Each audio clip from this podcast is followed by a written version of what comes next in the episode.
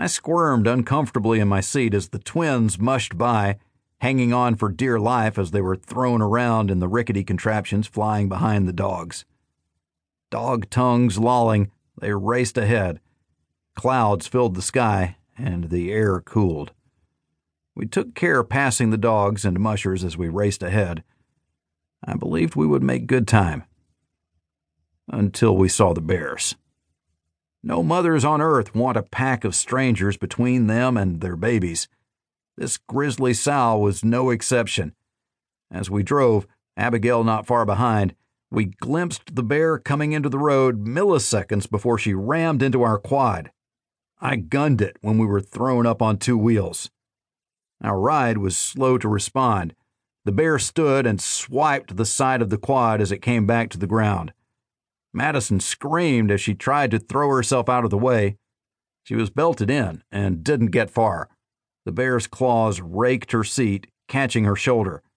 I saw her wince as I wrestled with the wheel to turn the quad away from the massive beast. When the wheels hit the ground, they spun, lurching us forward. The edge of the trailer hit the bear's front leg as it powered past. She almost fell into the snow machine, but stayed upright until we were past. I ran the quad forward until I was sure the bear wasn't following, then slammed on the brakes. Are you okay? I asked Madison while trying to pull my rifle from its case.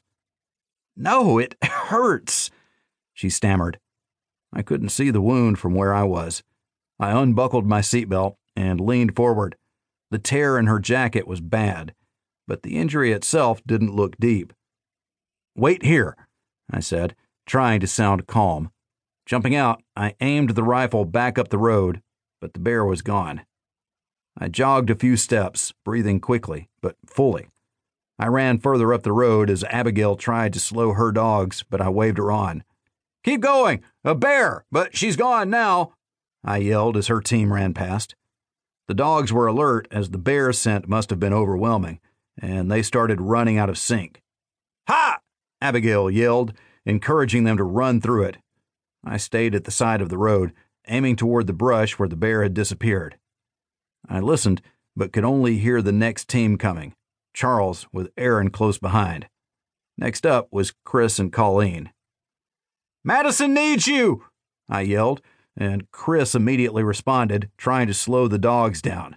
He wasn't able to stop the wheeled sled until he was 50 yards past the quad. Colleen handed Hermione to Chris as she grabbed her medical kit and ran to see Madison.